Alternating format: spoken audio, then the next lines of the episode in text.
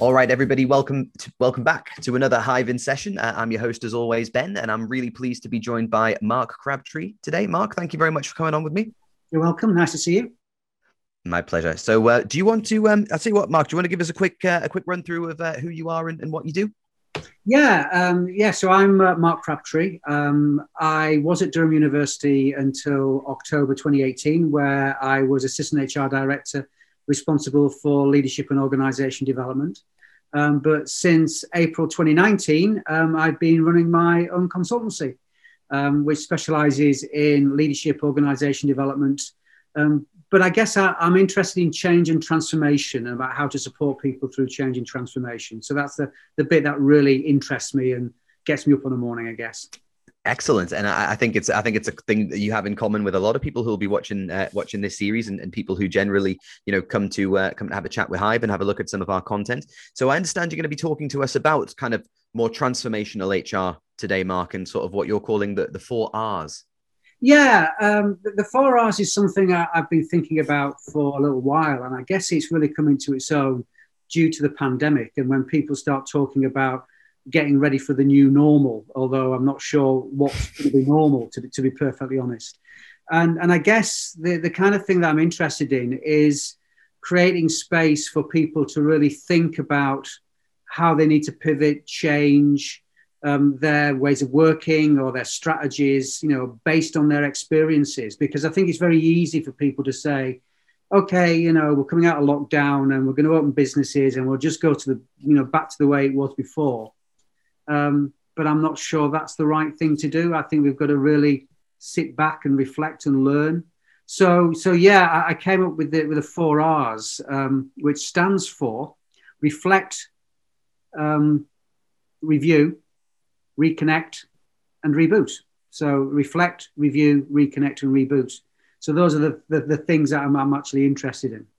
Mm. I think that you know it, it's a really interesting it's a really interesting topic, and it's certainly I can't can't think of a better time really for it. Um, in the sense that you know going back to the you know the back to normal or even as you say mark you know kind of the idea of this this new normal it, it does seem certainly from my perspective it seems to be a little bit kind of fanciful. I think the idea that people are just going to fall back into doing things the way that they had been uh, it's funny i've actually i've got a bit of a um, i've got a bet on with uh, with my dad. Uh, his attitude is that sort of post vaccinations and assuming everything goes uh, as well as everyone's hoping it does he thinks that there's just sort of too much infrastructure for us to kind of want to change and, and go back to any uh, excuse me, and, and kind of uh, approach it a different way. He's kind of, oh, we'll all be back in offices by October, Monday to Friday, nine to five. And I'm sitting there thinking, nah, I, too many people have seen the other side of it for the for the genie to go back in the bottle. Um, in, in to, to my mind, I think that you know, I think the commute, you know, people talk about the commute a lot. I think that will probably be quite a big nail in the coffin for, you know, people not wanting to go back to the way things were because uh, it's it's time that you're missing out on with your family or, or time for yourself in the form of morning exercise or whatever. And I think that, you know, part of what you're talking about is this kind of this, this, I mean, I'm sure you're going to take the stages kind of one by one, but certainly in, in terms of this reflect and review, I mean, I think when people reflect on the amount of hours that they've spent in a little metal box going down a motorway just to go to somewhere that they've just, you know, they just had to be for eight hours, never questioned why until recently you know, it, it surely even that that period of reflection is going to give enough people the the space to think, actually, there is a better way of doing this, right? Absolutely. Yeah, yeah. I mean, I, I think you know, when we look at um, the, the world of work, I mean, I think it has changed. I mean, I think there are those who are really wanting to go back to the physical office because they miss those kind of incidental conversations, incidental learning, and and the, you know we are social creatures. We know we want to meet, mingle with people. Um, um, but there are those who say, you know, as you said, I don't miss the two hour commute. I don't miss driving down the motorway in that little metal box. I, have actually got more time to spend with my my friends, my family, my loved ones, do exercise. So I think it's this kind of blended approach. Um, and I don't think we can really assume that one size fits all. But that's what the challenge is going to be you know, but there'll be those who say, I want to go back, and there'll those who say, no, I want to stay where I am. And it's about how do we deal with all these different views and, and different expectations. But mm-hmm. I think part of this is we've got to create space to have those conversations. We've got to create space to, to really learn from our experiences and also to hear about people's expectations going forward. And if we don't create that space, I think you know conflict will rise in, in organizations. We're going to have lots of people feeling a little bit uncomfortable about the world of work. So I think it, the time is now to, to talk even more mm-hmm. than ever, you know, about what do we want this world of work to be going forward.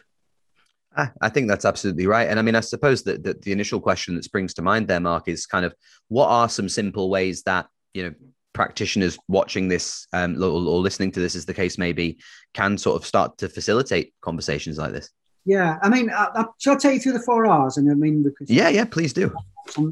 So, I mean, I guess that the starting point for this was me thinking about, you know, what are the main questions that are keeping leaders awake at night about their organization? You know, what what is the future looking like for them, and how are they going to pivot, adapt to, to move forward? So the four R's, as I said, it was reflect, review, reconnect, and reboot. So the, the reflect bit for me is we've, we've got to um, understand and create space for that kind of deep reflection. And it's about hearing about what people have experienced over the last 12 months or even longer longer than 12 months and it's about creating that space and opportunities for people to have real deep conversations so how have you experienced it? What's worked for you? What hasn't worked for you? You know what have you missed? What have you gained? You know how has this affected you in terms of a mental well-being uh, perspective or a productivity perspective? So so let's really create that kind of space to have those kind of reflective conversations. And i think you know by, by doing that we can start to really unpick people's experiences and start to really think about what their aspirations may be going forward so the reflect bit is just creating that space and, and having those kind of conversations. And sometimes I think it's worthwhile having those conversations facilitated by somebody coming in and asking the naive question. And I think, you know, the good thing about asking the naive question is, you know, it's probably there in our minds anyway, but we don't feel able to say it. So somebody articulating that for you, I think is, is really important. But the, the, the review bit is, is then thinking, okay, so you know, what do we need to keep? So, what have we learned that we've really benefited from? So, how do we keep that, or how do we adapt that to make sure we keep going with that new way of working going forward? Um, what do we want to ditch? What's been really difficult? What have we really missed, and how can we get those things back? What has worked for us? What hasn't worked for us? What should we stop doing, and what should we start doing? And I guess it's about re- really reviewing that last 12 months based on that reflection to start to get a, a shopping list of the things that we want to keep and preserve going forward, or the things to say, you know what, that's really been at the heart of the way we've done work. We've got to try and get that back in some format. And, and it'll start to help us think about how we communicate, how we support, how we train, how we de- develop. And that I think is important because we then need to think about you know, how do we reconnect? And um, I'm talking about reconnecting with all stakeholders here. And, and how do we reconnect with them? And um, it was funny, I, I, was lucky enough to talk to a, guy in Toronto um, a few months ago. And uh, he was saying, look, you know, there's his favorite restaurant that I used to go to. And he said it's been closed for a while because of the, pandemic. And now it's opening up. And I'm saying, well, you know, if you think about a restaurant, what you've got to really think about as that restaurant is what is your restaurant about? You know, is it about fine food and fine dining and the real culinary experience? Or is it about, you know, the space for conversations and relaxation and, and having a bit of a crack and, you know, having a pizza mm. with a hmm. mate or something? So if you really think about what your customers really want, you know, if you're going back to this new way of, of operating where we perhaps have to social distance for a little while now, how are you going to, you know, reboot your business without thinking about what your stakeholders and what your customers are really wanting? And let's have that kind of conversation and think about how we reboot our business. But before that, think about how we're going to reconnect. So, reconnection for me is how do we reconnect with our customers? How do we learn about their experiences, their aspirations, the things that they want? How do we reconnect with our suppliers and think about things from their perspective. How do we do business with them? How do we reconnect with our employees, our, you know, our managers, our staff, our colleagues? So, so I think it's it's about really thinking about that reconnection bit and, and really learning from other people's experiences. So if we can reflect, you know, on our own experiences, if we can review and we can think about we we can we can reconnect and how we can reconnect, the next thing is then we've got to reboot. You know, we, we've got to reboot the business. Now it's not a case of, you know, turning it off and turning it back on again. What I mean by reboot is really sort of learning from this and melding your organization, shaping your organization so it's fit for the way forward. And, you know, people talk about the new normal. I'm not sure it is going to be normal. I think it's going to be different. Mm. But let's celebrate that difference. But let's make sure that we, we build something that is purposeful, correct, and based on people's wants, needs, and experiences. So that's where the 4R bit came from. And you know, I just want people to have that deep reflection. And I just thought four R's, you can remember it. It's you know, it's fairly easy, fairly straightforward. So that's absolutely what, that's what it came about with, really. Oh no, you know, as, as I say, I think that you know now is the perfect time for businesses to be to be thinking like this. I mean, it's um like I, I've kind of long been saying in in kind of to people that I speak with, like there isn't really any point in you know going to your people with a strategy that you've come up with almost completely independently. You know, we want to be crowdsourcing, you know, the challenges and the opportunities and understanding how we can create, as I say, like a plan, a policy, a strategy, whatever it might be, that is going to kind of take into account what everybody's been, you know, kind of individually as much as possible, but also collectively going through. I mean, the idea that you know, as an employee anyway, you know, the idea that, you know, I could come back to work for a business that's just going to try and act like the last 12 months hasn't happened. It just makes you feel like they're going to be completely out of touch with with reality almost. And, you know, the way that I quite see it most compellingly framed, or, or perhaps this is maybe a little bit more manipulative on the part of the people who are framing it in this way, is is that kind of battle for talent you know like if you're an organization that isn't prepared to you know offer somebody the flexibility that the last 12 months have maybe forced you to or you know you, you decide that it is going to be back to the office monday to friday 9 to 5 for example you do risk you know losing people to you know more what's the word kind of future facing um, organizations and things like that. So i think that um, there's lots of sort of opportunities for businesses but equally you know i would argue that you know the the potential challenges are, are quite real for them as well. Absolutely, absolutely. I mean, I, I, I was doing some writing um, early on um, this year, and uh, it was just after the, the first lockdown, really. I'm saying, you know, we've got to understand how people have experienced this, you know, because there's those who were furloughed who didn't want to be furloughed, those who were working who wanted to be furloughed, you know, those who are grieving and haven't been able to grieve properly, there's those who have developed habits, there's those who are balancing homeschooling with demanding jobs. And there's a whole range of people's experiences, you know, and we've got to listen to their voices and we've got to listen to things, you know, that have really been impactful for them. And, and also, you know, we've got to understand that, you know, businesses have got to meet the needs of shareholders. They've got to meet the needs of their customers as well. Um, but how do you balance that with the needs of all your stakeholders? It's, it's really difficult. And you know, you, you read the news, and I was reading something over the weekend about you know some call centers wanting to install cameras onto people's you know laptops to what's working. And you think, hang on a minute, you know, what we've got to do here um, is we've got to be really, really careful.